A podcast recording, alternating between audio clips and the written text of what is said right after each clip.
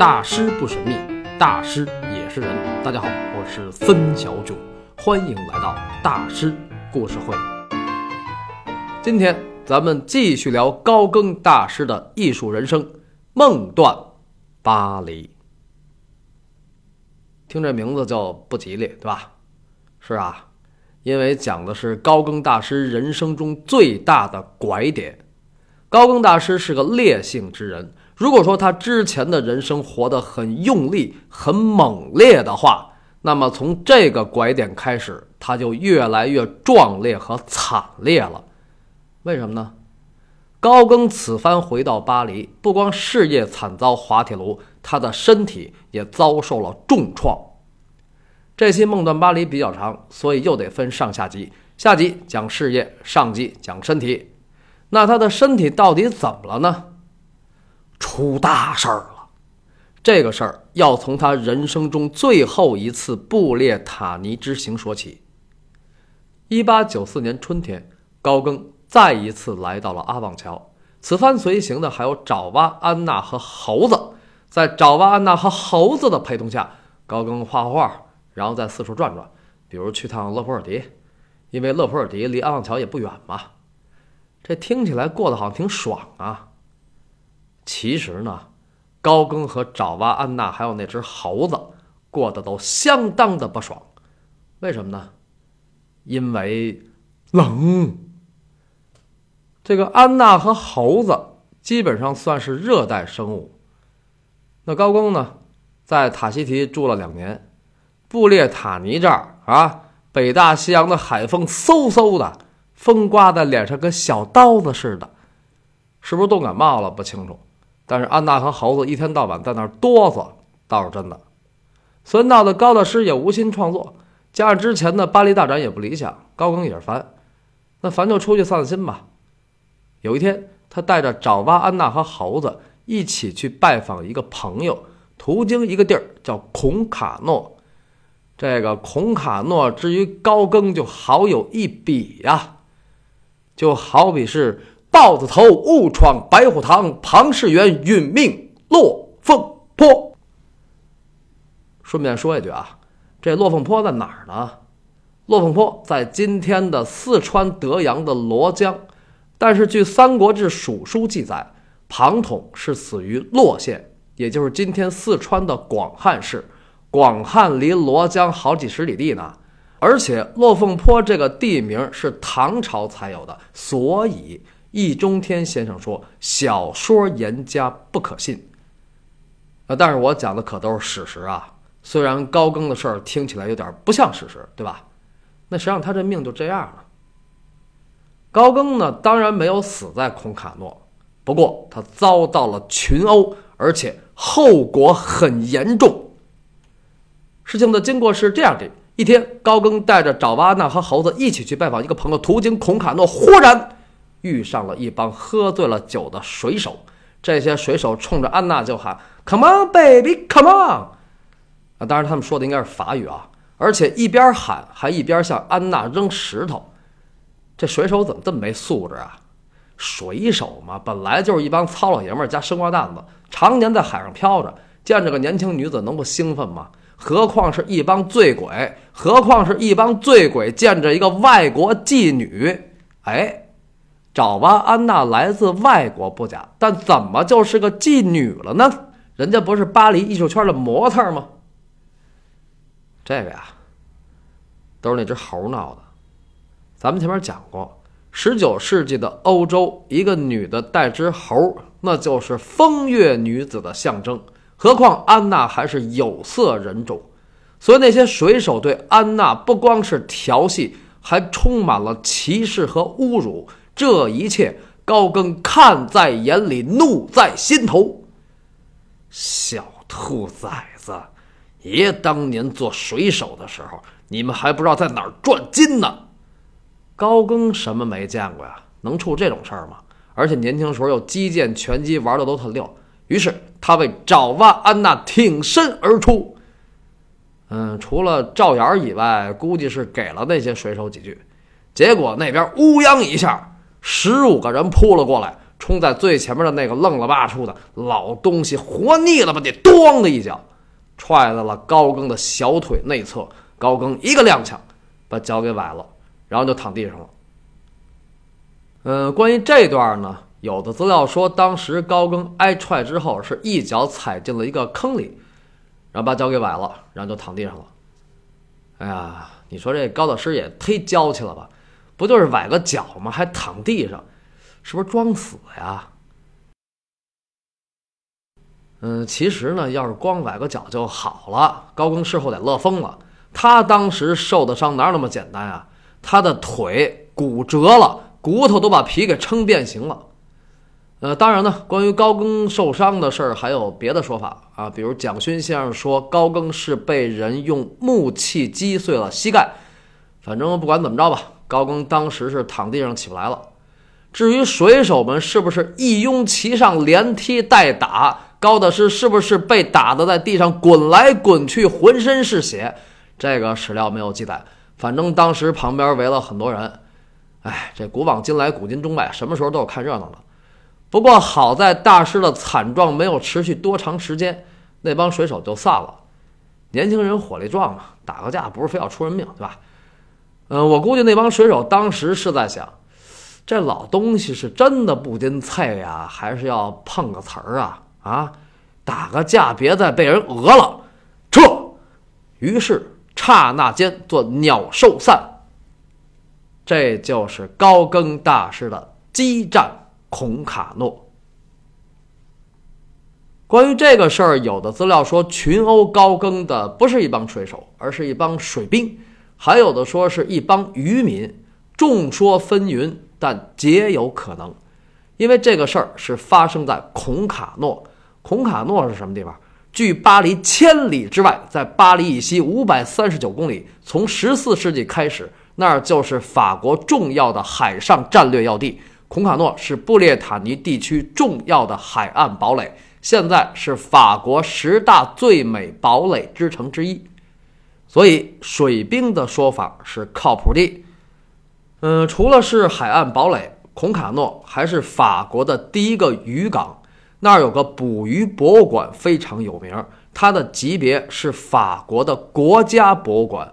这个馆全面介绍了法国渔业发展史，所以渔民的说法也是靠谱的。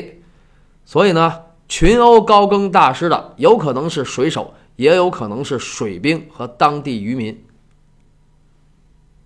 那大师被群殴完了，怎么样了呢？嗯，凶手逃逸之后，大师被好心人抬进了屋里，高更躺在床上，一句话也不说。点了根烟。一会儿，有人叫来了医生。医生检查了高更的伤口，为他上药包扎好，提醒他伤势严重，要赶紧住院治疗。医生走后，高更既不喊疼，也不报警，也没有给任何人打电话，整整一夜，一句话也没说，就在那儿抽烟。那他没跟爪哇安娜聊两句啊？出这么大事儿，不正是爪哇安娜好好表现的时候吗？何况这事儿又是因他而起，怎么着也得床边伺候着吧？床边伺候，爪哇安娜早就没影了，估计连屋都没进。第二天早晨，有人来告诉高更，爪哇安娜带着猴子和钥匙秘密离开了。那个钥匙是巴黎工作室的钥匙，那儿放着高更在塔希提的所有心血。高更听着，面无表情，还是一句话也没说。他能说什么呢？逍遥办事，沾花惹草，没想到这回栽在了这个女人的手里。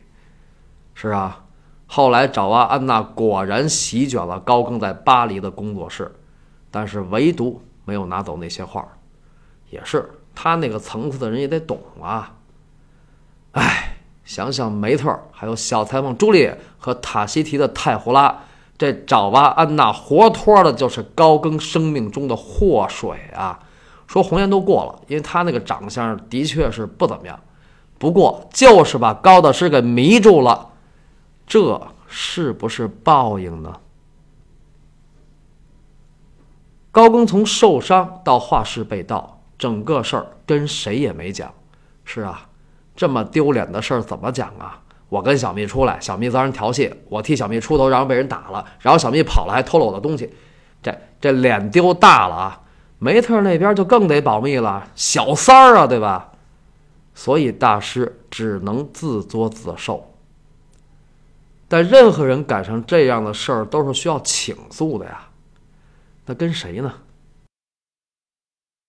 除了丹尼尔，还能有谁啊？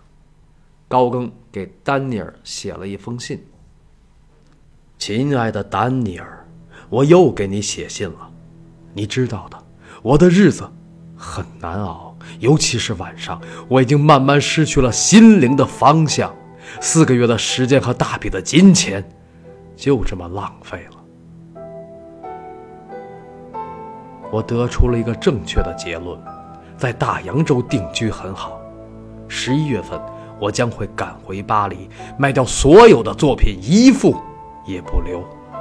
如果事情进展顺利，我最晚会在明年二月离开。再见了，画笔，到时候画画就只为娱乐了。高更在这封信里。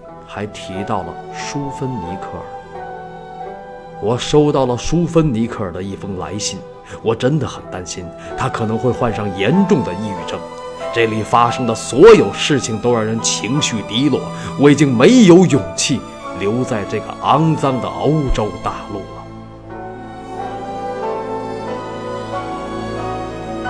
挫折能让人冷静，所以高更又想起了那个生命中的兄弟。挫折也能让人绝望，所以虽然他精心准备的作品拍卖会还没有举行，但是他的梦已经碎了。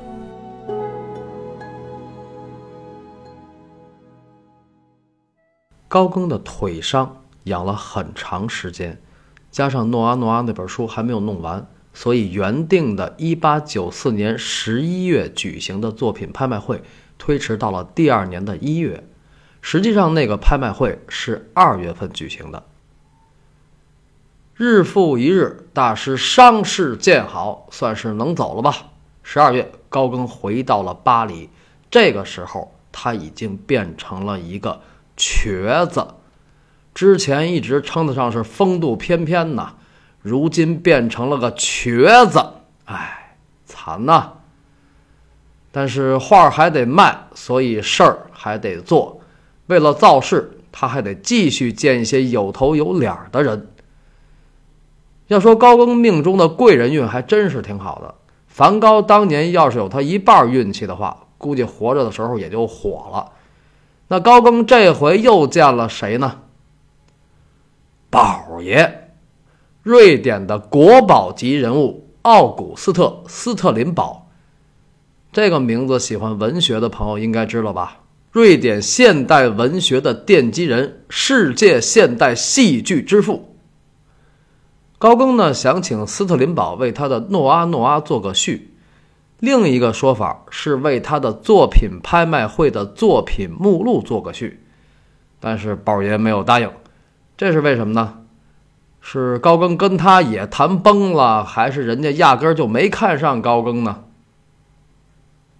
都不是，高更当时虽然很狂，但他并不是只在那儿自我膨胀啊！一天到晚的我是高更，我最高，老子天下第一。要是那样的话，他就不配叫大师。大师是有水准和判断力的。高更清楚自己作品的价值，无论是艺术价值还是商业价值。斯特林堡跟他聊得挺好，关于没有答应作序，后来他给高更写了封信。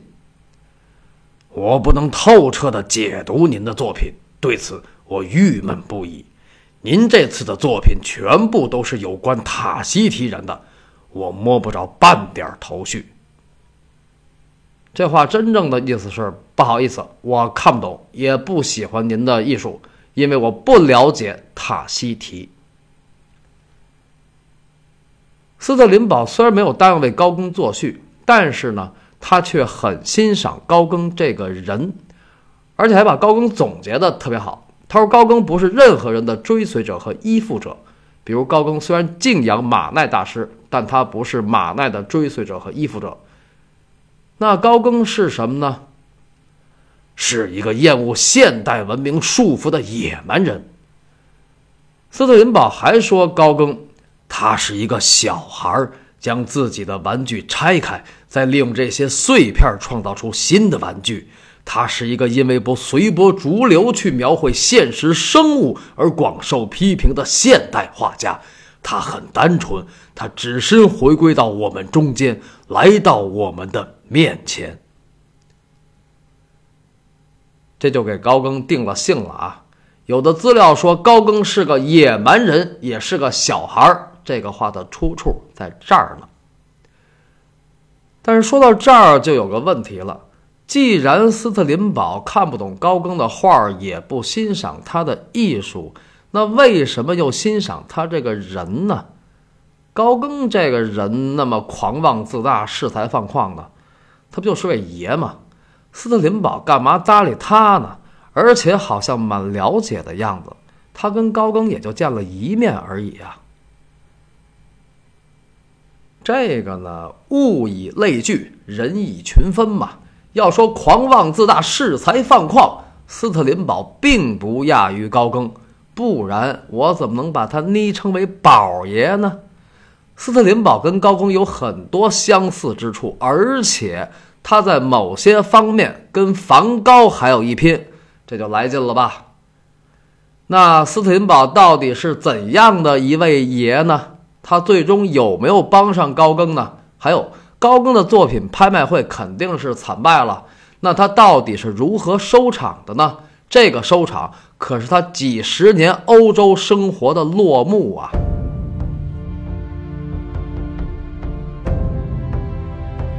这些问题的答案都将在下一期一一揭晓。哎呀，说到落幕啊，二零一九年马上也要落幕了。下期大师故事会将是二零一九年的最后一期，孙小囧将在这一年的最后一天，十二月三十一号推出高更大师的艺术人生之梦断巴黎的下集，咱们不见不散。